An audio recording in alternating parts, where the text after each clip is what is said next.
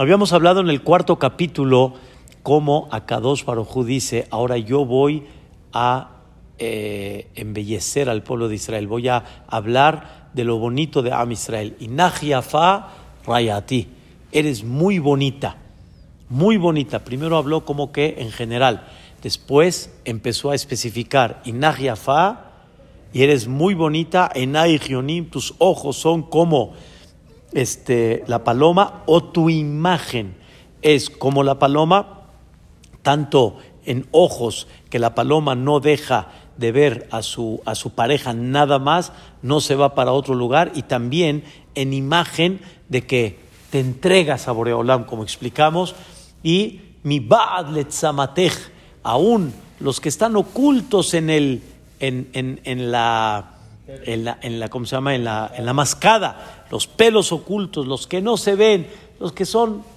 son pelos y nada más, en conjunto se ve una, con todo y eso, son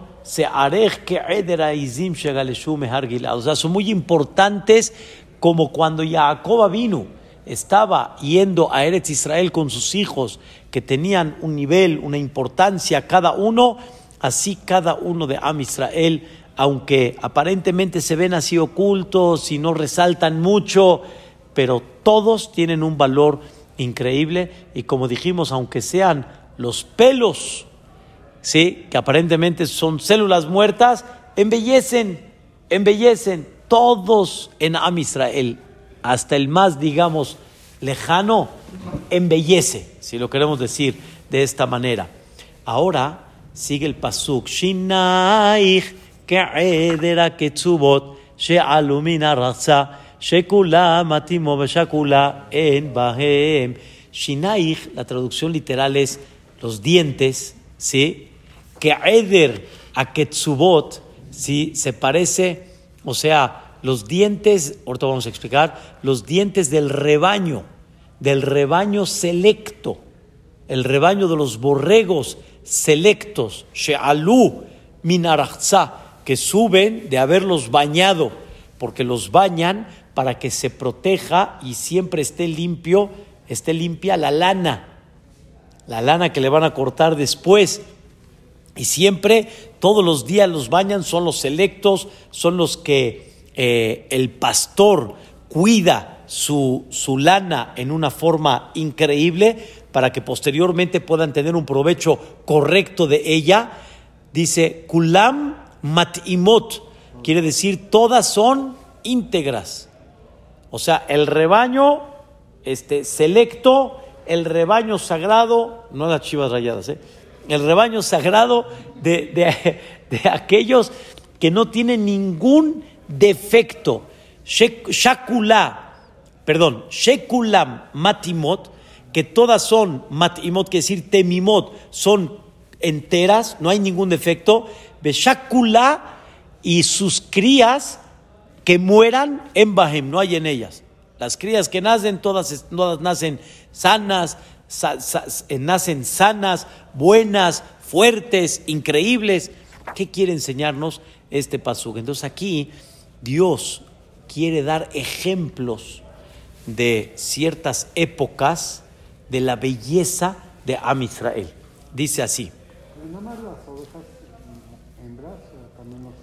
No, pues las, eh, Los, los, los, machos también, lo que le llaman el ail, el rebaño.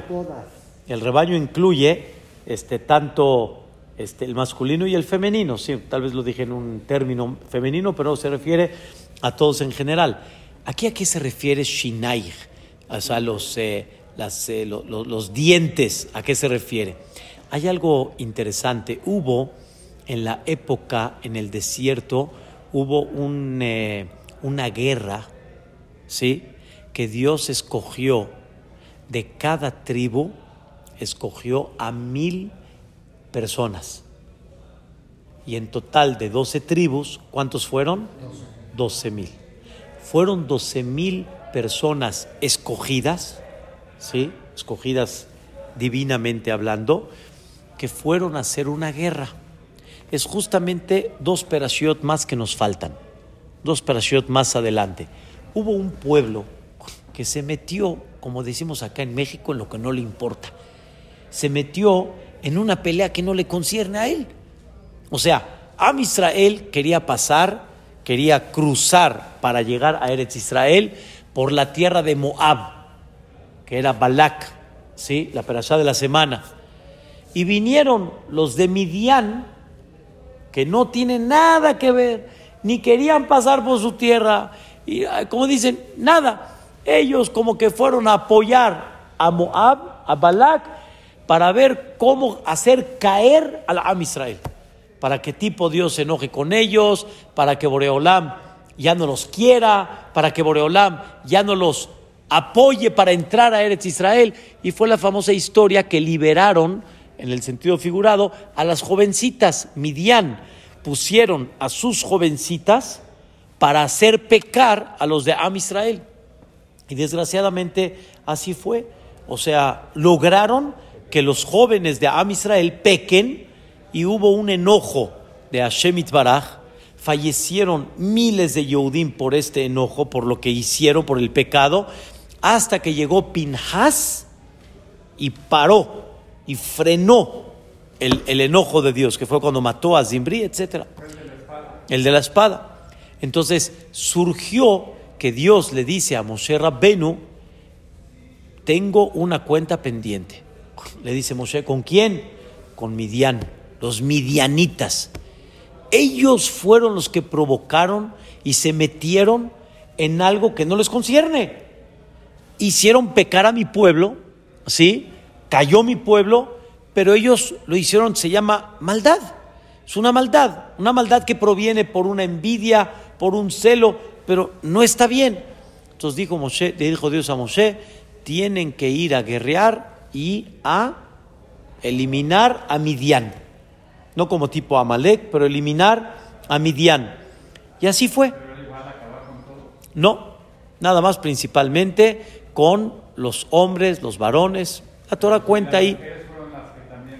Muy bien, la Torah habla sobre ese tema. Las mujeres vírgenes, las que no eran vírgenes. La Torah habla sobre ese tema en próximas dos perashiot.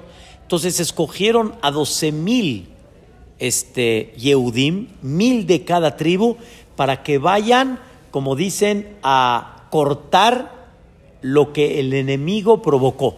Por eso dice Shinaich. Shinaich es el que viene, como dicen, a cortar. Los, los, los dientes ¿Y a qué se refiere?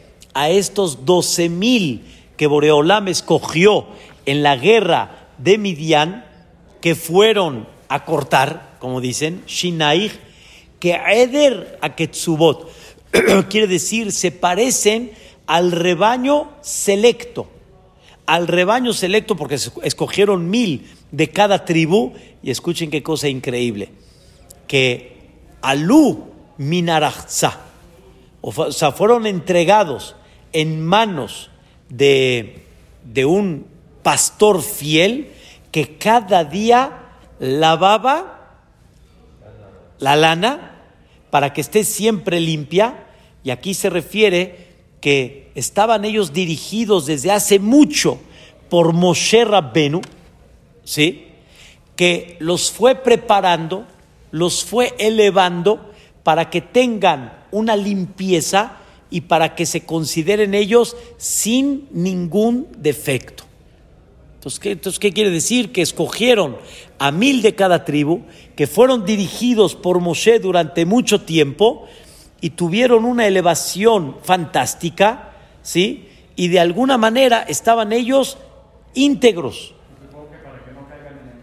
Muy bien. Íntegros que no cayeron en ningún pecado. Ninguno. ¿Cuál pecado? Dos. Uno de Arayot. Arayot significa Barminan, mujeres. Y número dos, en el robo. O sea, que no tomaron nada que no les pertenece. Explico. Estos doce mil, cuando fueron a la guerra, existe y existía en esa época, cuando iban a la guerra, que de alguna manera las mujeres, con tal de no ser asesinadas o con tal de no este, ser, eh, eh, ¿cómo se llama?, maltratadas, sabiendo que hay una guerra, se vestían muy bonitas, se vestían muy guapas y de alguna forma, no digo todas, pero trataban de seducir a los soldados. Entonces, ellos cuando salieron a la guerra, ¿sí? No, ni, ni, ni ¿cómo se llama? Como dicen, ni, ni caída de pensamientos negativos tuvieron. O sea, salieron con una preparación increíble. Y cuando entraban, nunca entraban solos en la guerra, nunca entraban donde había mujeres, solos, entraban no más con parejas, con mucho más gente, para que Hazbe Shalom no vaya a ser de que lleguen a seducirlos, lleguen a decirles algo sobre eso. Y es más, cuando entraban, las tipo las, este, eh, les quitaban la belleza. O sea, lo primero que se dedicaban era quitarles la belleza para no tener ninguna, ninguna, este, ningún atractivo que los llegue a hacer caer. Y eso, dice Boreolam, lo aprecio mucho, cómo escogieron a esta gente que tenían, tenían una integridad, que fueron elevados y que no cayeron en este pecado. Yo una vez leí, bueno, una vez tuve una clase, de que un guerrero que va de conquista a guerrear puede poseer a, la, a cualquier mujer, a las mujeres. La Torah habla sobre el concepto de Eshet Yefat Toar. O sea, una mujer que te atrajo y la traes como cautiva. Y la Torah misma habla sobre ese tema, ¿sí? Permitido después de todo un proceso y a ver, y a ver si te gusta. Primero traerla a la casa, que dejen subirse las uñas y que no se embellezca y con todo eso, a ver, a ver si te atrae, porque la, la idea es que no te cases con ella. La idea es de que no la traigas. Pero si con todo y eso, después de todo, no, o sea, tenía un permiso, pero no era lo óptimo. O sea, la Torah no te dijo está prohibido, porque no ibas a poder tal vez con la prueba, pero la Torah te dio un proceso para que te alejes, se te haga fácil y ya no, ya no la agarres. Exactamente lo contrario. Si, si uno, cuando un guerrero, cuando va a conquistar, o sea, cuando- tiene derecho a, a tomar las cosas que, que hay. Por eso, es- esa es la segunda parte que iba a platicar. ¿Qué a decir, Bení? ¿Cuánto tiempo se tardó el proceso para la elección de cada mil, de cada eh, tribu? Eso fue rápido, porque fue todo por inspiración divina. Y es increíble cómo estás hablando de cada tribu, nada más mil personas. ¿Sabes qué significan mil personas de cada tribu? Íntegras, íntegras, perfectas, correctas, que no cayeron en estos dos pecados. Eran temimim, eran íntegros, que no cayeron en el pecado de Arayot. Por eso dice, Beshakulá embaem. Shakulá viene la palabra shikul. Shikul quiere decir fallecimiento. No hubo fallecimiento espiritual. No cayeron. Y número dos, no cayeron en el concepto del robo. ¿Qué significa el robo? Que ni una vaca, ni un borrego, ni un burro tomaron para sí mismo, ni dinero, nada. ¿Pero por qué si antes las guerras eran así? Oh, porque ellos entendieron de que esta era una guerra de, de Boreolam y todo lo que está en el Shalal, ellos su limpieza, como no escucharon el permiso que sí lo pueden hacer, ellos dijeron, vamos a tomar todo el botín y lo vamos a traer y lo vamos a presentar delante de Boreolam. Al final Boreolam dijo que los que fueron, que van a tomar su parte, pero antes de escuchar un permiso, ¿qué hicieron ellos? No tomaron nada. Vaitjuet kol hashalal, dice el versículo, tomaron todo el botín y lo trajeron delante de Moshe. ¿Qué quiere decir? Escucha esto, Beni, dijiste algo increíble y escucha la idea. Hay gente que mientras no le digan no se puede, para él sí se puede. Y para ellos era al revés. Mientras no digas sí se puede, no se puede. Exacto. La gente piensa, si no está prohibido, está permitido. Y no es así. Mientras no te digan sí se puede, no lo hagas todavía. Hay gente que me dijo que está prohibido, que está permitido. o sea, no hay prohibición, pero tampoco hay permisión. Entonces, parve. Dice el Midrash, Leodías Shibhan viene a enseñarte su nivel. Shelonat Nuklum. No tomaron nada sin permiso. No hubo prohibición, pero tampoco hubo permiso. Esa es la idea. Por eso dijiste correcto, como que aparentemente la... No, a mí no me dijeron sí, no me dijeron no, yo lo traigo delante de Moshe. Al final Dios lo repartió con la gente. ¿Me entiendes? ¿Entre? Principalmente entre los que fueron. Entonces, ya ni ellos tomaron, como dicen, su pago, vamos a decirlo así. Pero esto es, esto, esto es una cosa que dice Dios, mira, ¿quién tiene o quién logra ese nivel? Lo que viene a explicar, eso, lo que viene, lo que viene a explicar es de que hay cosas que de naturaleza son muy difíciles, de naturaleza son muy complicadas. Y cuando tú escuchas eso, dices, ¿a dónde encuentras un ejército que, de- que no cayó o que no tomaron algo o que no tomaron bashish o que... ¿Dónde? ¿Dó- ¿Dónde lo ves? ¿Dónde lo ves eso? Dice Boreolam, yo lo veo en mi am, en mi pueblo. Tomó un ejemplo de lo que vio, otro ejemplo. Dice el pasuk Gimal, que Shani Siftotaich Umidvarech Nave, que Fela Harimon Rakatech Mi Baad Letzamatech. ¿Qué es que Jota Shani Siftotaich? Jota Shani es un este, hilo, es una tela, ¿sí? Más bien dicho, una tela, me equivoqué. Juta Shani, es como una tela. Ashani, que está pintada de un color que se llama Shani, que venía de un, creo que de un gusano, ¿sí? Como, como, este, como la Torah dice, Tola'at Shani, Tola'at Shani, que hay, extraían un color de un gusano que se llama Shani, y, este, y pintaban este, tela con eso, una de las telas del, del Mishkan, estaban pintadas con Tola'at Shani. Entonces les voy a platicar primero la historia, la historia. Pero aquí la traducción es como, como la tela pintada de Shani, Siftotai, fueron tu boca. Umidbarej y tus palabras, Navé, son atractivas. Que Felah Arimón Rakatej, o sea, como la tipo la, la media granada, ¿sí? Como la media granada Rakatej, mi Baad Letzamatej. O sea, Rakatej es esta parte de acá, ¿sí? No, no es tanto el cachete, es un poquito aquí la parte de aquí arriba, el pómulo, acá, ¿sí? Mi Baad Letzamatej. Y lo que está abajo de Tzamatej, que fue lo que explicamos atrás, abajo de tu, este, de tu mascada. ¿Qué es esto? ¿Qué viene a representar?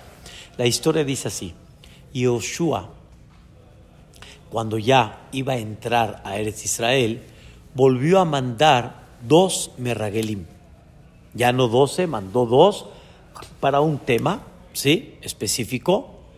Y no fue para todo Eretz Israel, fue para la primera tierra que iban a entrar, que se llamó Yeriahó, la tierra, Yeriahó, que estaba amurallada y era una de las ciudades más protegidas en esa época en Eretz Kenaan, que al final se conquistó milagrosamente las eh, en murallas. Ah, los, los kenanitas que construyeron. A Israel todavía no había conquistado. Fue la primera tierra que conquistaron. Y la conquistaron milagrosamente. Rodearon la muralla una vez cada día, trompetas. En el séptimo día, siete, siete vueltas. Se cayeron las murallas, entraron, dominaron. Entonces, fueron dos espías y este, como que los cacharon. Alguien entró y ellos se, se escondieron en una casa de una mujer que se llamó Rahab. Rahab Azoná. Hay una discusión quién era Rahab Azoná. ¿Era Zoná o era una mujer que abastecía a gente? Ahí se, ahí se escondieron y le dijeron, por favor ayúdanos. Y ella tuvo la, la fuerza, la fortaleza, los subió tipo a la azotea de donde estaba su casa y los escondió, los cubrió muy bien y fueron a su casa. ¿No los viste? No, que no los viste, que sí, que no. Al final no los cacharon. Y Rahab les dijo a ellos, sé que, que Dios es, es, es lo máximo. Escuchamos lo que Dios hizo en Mitzrayim. Sabemos que van a conquistar esta tierra y esta particular. Sabemos. O sea, yo ya no tengo duda. Nada más un favor. Por el favor que les hice, sálvenme a mí y a mi familia.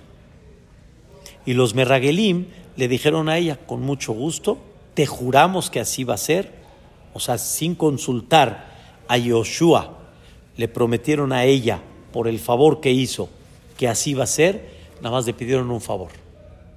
Que ella cuelgue en la ventana una tela pintada de Shani, Jota Shani.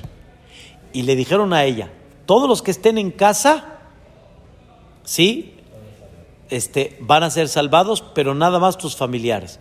Y ahí dice, si vas a meter a gente extra, nos liberamos del juramento y ni a ti ni a nadie. ¿Sí?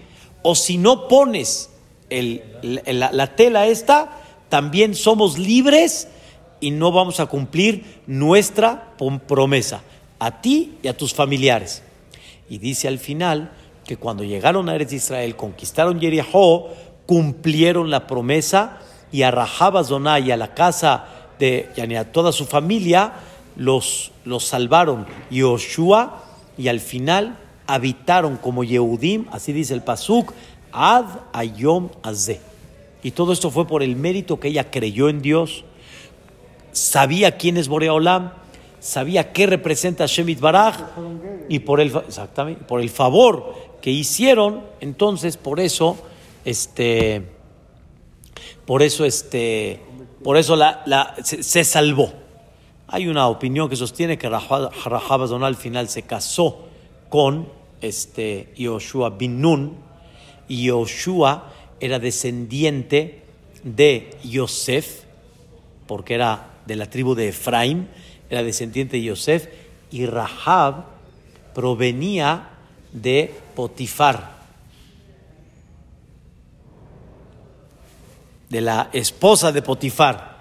Y la esposa de Potifar pensó que Yosef se tenía que unir con ella y ella no, no entendió lo que inspiradamente vio que iban a ser futuras generaciones. Yoshua con Rahab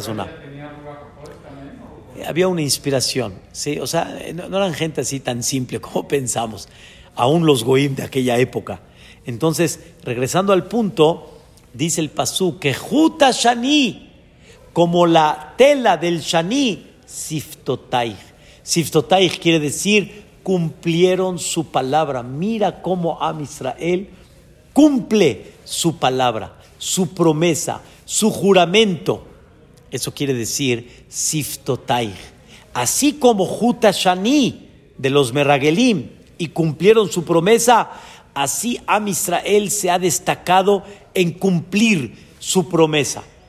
No como mucha gente que nada más te dice sí, sí, sí, sí, sí, con tal de que lo hagas y después ya se olvida y pasó tiempo, Beni, en lo que los Merragelim regresaron y después conquistaron y no se olvidaron. Llegaron con Yoshua, le platicaron y por eso destaqué que aunque ellos no le preguntaron a Yoshua si sí o si no, su promesa que fue. Fue promesa, fue palabra. Y, claro, y Yehoshua la, y también dice Boreolam, así como este ejemplo particular, tus, tus labios han sido así que cumples tu palabra. ¿Cuál palabra? Vi una de las explicaciones, Naase Benishma. Haremos y escucharemos cómo Am Israel sigue con esa parte de Naase Benishma.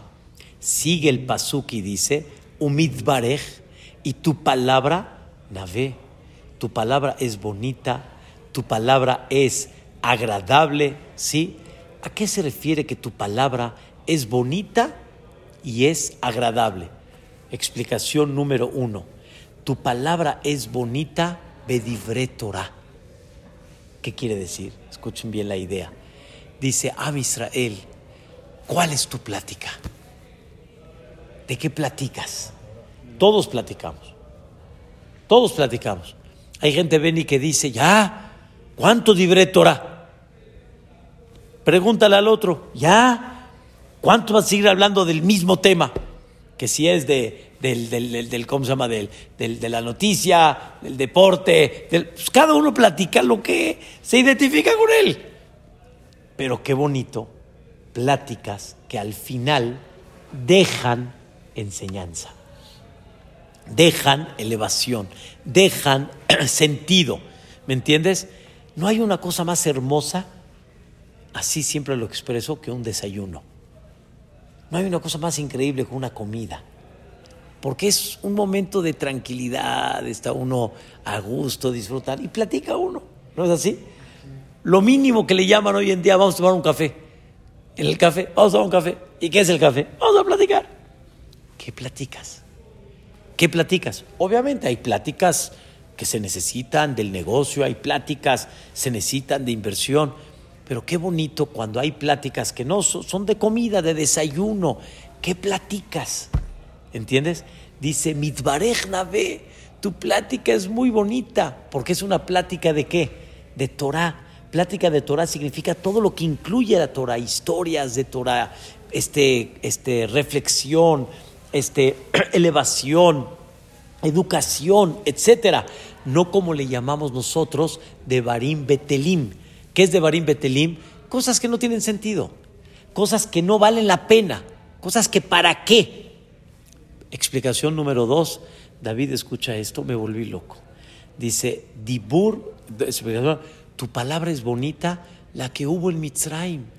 Una de las explicaciones conocidísimas es que Am Israel no cambió su idioma y hablaron Belashona Kodesh todo el tiempo. ¿Qué idioma? La Shona Kodesh, el, el de la Torah. El de la Torah. El hebreo, pero no el hebreo moderno. No, el hebreo. El hebreo, pero no el hebreo moderno, sino el hebreo toraico. ¿Me entiendes? No el moderno, por ejemplo, Benkama Ata, ya ni cuántos años tienes, sino el hebreo de la de la, de la Torah. Pero ve qué increíble. Yo siempre pensé, simplemente no hablaron en egipcio, sino hablaron en la zona Kodesh. Así, así lo tenía yo siempre figurado. Como una forma, escuchen bien, de mantener, ¿sí? una unión y una identificación como Am Israel. Yo así lo entendí, como hoy en día hay muchos Ashkenazim que ¿qué hablan? Yiddish. Ya no hay Europa, pero sabes que el Yiddish es un, es un dialecto y es un invento del Yehud. No es el, el original alemán. Yiddish. Y el Yiddish, haz de cuenta que eso identifica al Yehudí. Así lo pensé. El Al-Shich Rabenu al-Shich dice que por qué no hablaban en Mitzri, porque era un idioma bajo, corriente, como hablar hoy en día en Mexican People, sin explicar mucho. Los que van y los americanos tampoco les entienden, y no hablan español. Hablan, de la sierra hablan otomí o hablan otro dialecto. Pero el, el, el, idioma que era el idioma mitzri era un idioma que bajo, corriente. Y Am Israel no nada más guardaron un idioma que los identifique, sino guardaron una qué? Una conducta fina, siendo esclavos. No dejaron bajar su punto de conducta fina. Es explicación número dos, y eso significa umidbarej nave. Tus palabras son bellas, son bonitas. Hay quien explica, increíble, hay quien explica, me volvió loco esto. Hay quien explica que también tus puras palabras, escuchen bien, ¿eh? tus puras palabras de tefilá, que son midbarej, midbarej es palabras, pero midbarej también viene de la palabra midbar. Midbar significa desierto. Tus palabras, aunque son como desierto, que no entiendes mucho, pero vienes a rezar, midbarej nave también es dulce y agradable delante de Dios. ¿Qué te parece? Esto me volvió loco. Todos los que venimos a rezar, aunque no entendamos mucho, midbarej nave. Tus palabras, aunque sean como desierto, son agradables para mí. Y por eso dice el Midrash así: A midbar shebahem, el desierto de ustedes, se refiere, el más vacío de ustedes, para mí es muy bello. ¿Sí? Con más razón, el que sabe. Pero aún el que no, también es agradable delante de mí. ¿Quiénes son ese midbar? Dice el Midrash, Elu shenam yodim lolikro, velolidrosh, kamidbar. Escucha esto, David. El que no sabe ni leer, ¿ok? Ni sabe estudiar, ni sabe enseñar, como el midbar. Como el midbar, que no, que no, que no produce nada, vacío. Y entran a los bateknis yote a batem midrashot, nada más a qué? A escuchar, que por eso hacían la Hazara antes, Beni. La Hazara originalmente, ¿por qué vino? Repetían la, por los que no sabían, ni leer, no fonética, ni leer, o no habían libros y no se los sabían de memoria. Entonces escuchaban.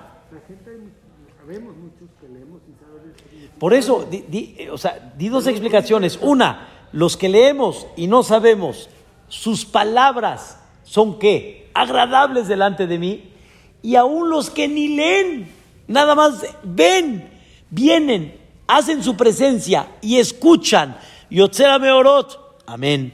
Mehaya metim, amén. Y contestan amén. Y ese amén significa, creo en lo que estoy escuchando, que Dios creó el mundo, que Dios va a resucitar, que Dios, aunque no tengan más que nada más eso, mitbarej nave, para mí es bellísimo. me, me volvió loco esa explicación. O sea, mira cuánto Ureola nos quiere, cuánto nos aprecia. Entonces, decirle a una persona, don Jacobo, ven al CNIS.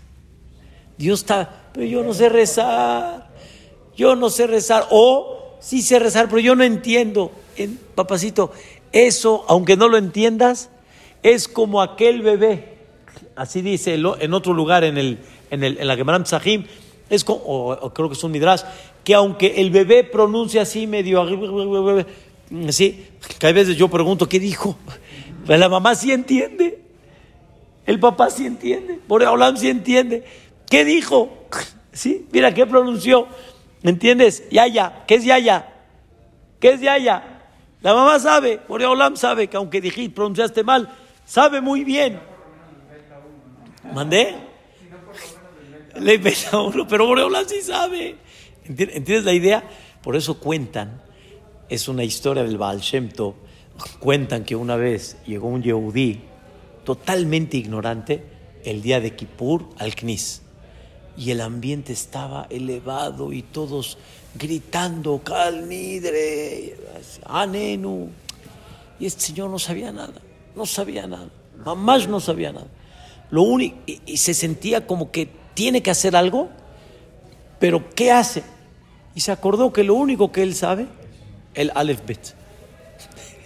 Entonces de repente cuando todos estaban diciendo el Melech, y decía Aleph. Y en eso, Vayabor, Amonai, Bet. Todos escuchaban Bet. Entonces de repente todos dijeron, "Shh". o sea, aturdes, estamos en Vayabor, gritas, Lamed, Mem. Y el, el Admur, creo que fue el Baal les dijo, déjenlo. Él con decir las 22 letras de la Torah, Dios arriba forma las palabras de lo que Él está sacando y es delante de Dios, puede ser más querido que todo el resto de todos los que estamos acá, porque lo está haciendo con corazón. Qué explicación, qué increíble. Y dice así, cuarta explicación. La primera entonces, ¿cuál es? Tus palabras son bellas porque no hablas cosas vanas, hablas libretura. Tu tus palabras son bonitas porque hablas en un idioma fino, no en un idioma corriente. Y te, iba a decir, Beni, sobre eso decimos, Atabe hartanu mikola amim, ahavta otanu verazita banu, veromamtanu mikol aleshonot. Nos elevaste de todos los idiomas, el idioma más exacto. Tercera explicación, que aún las tefilot, que son como un desierto que no las entiendes, o más profundo, vienes nada más a contestar y a escuchar, porque ni rezar sabes. Mitbarej, los, los, los del desierto, Nave, son bellos. Y cuarta explicación, Mitbarej Nave quiere decir, acuérdate que siempre habla bien y bonito de Am Israel. Mitbarej, que tus palabras siempre sean bonito para hablar bien del Am Israel. O sea, no decir, mira, mira el Yehud y mira esto, y mira cómo se desvía, mira. O sea, no habla, eso, habla siempre bonito de Am Israel. Existió un jajam que se llamó Rablevi Itzhak Mibardichev, que siempre encontraba el punto positivo de Am Israel. Siempre. Dentro de una crítica, encuentra lo bonito de Am Israel. Hoy, después de esta explicación, siempre hay que guardar respeto en el CNIS, siempre. Y no hay duda que no hay que platicar, hay que echarle ganas. Pero después de ver esta explicación, con todo y eso, mira, pidieron al CNIS. Están tratando de rezar, están echando ganas. Encuentra siempre la parte positiva. Y mira cómo Boreolam dice que hasta los vacíos delante de Boreolam, Navé, son bellos. Dos, cuatro explicaciones tenemos entonces. Divré Torah, idioma sagrado, las tefilot y hablar bien de Am Israel. Umitvarech Navé. Al final termina que Felach, Arrimón, Rakatej. Rakatej también viene de la palabra vacío, rek, vacío.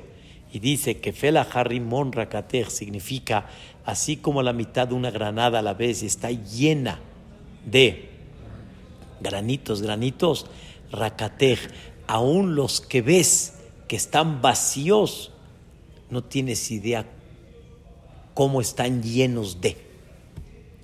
Y mi bad letzamatej, y aunque no se vean porque están debajo de la mascada, con todo y eso, Boreolam aprecia y valora hasta el, hasta el más lejano de Am Israel, que nunca va a dejar de ver que hay una pequeña chispa que cuando la prendas, no tienes idea lo lleno que está.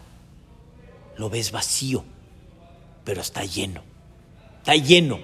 Nada más pártelo y sácalo. Si tú ves la granada por fuera, ¿qué ves? Granada, o sea, no, no, no ves nada, ves una granada. Abre sí. ¡Ah, caray! ¡Ah, caray! Nada más pártelo. Pártelo, sácalo y vas a ver lo lleno que está. Ve nada más qué bonito Oreolam se expresa de sus hijos. Tú te expresaste bien de mí, dice Boreolam, ahora yo te voy a expresar lo que yo siento de ti. Y sobre eso vamos a ir continuando, cómo Hashem Baraj va a manifestar. Me duele haberlos exiliado, la destrucción del Betamigdash, pero sin embargo yo sé que tú me pides que regresemos. Eso va a seguir siendo el poema entre uno y el otro, en lo que es aquí el Shira Shirim. Amén, ve amén. Increíble, ¿no?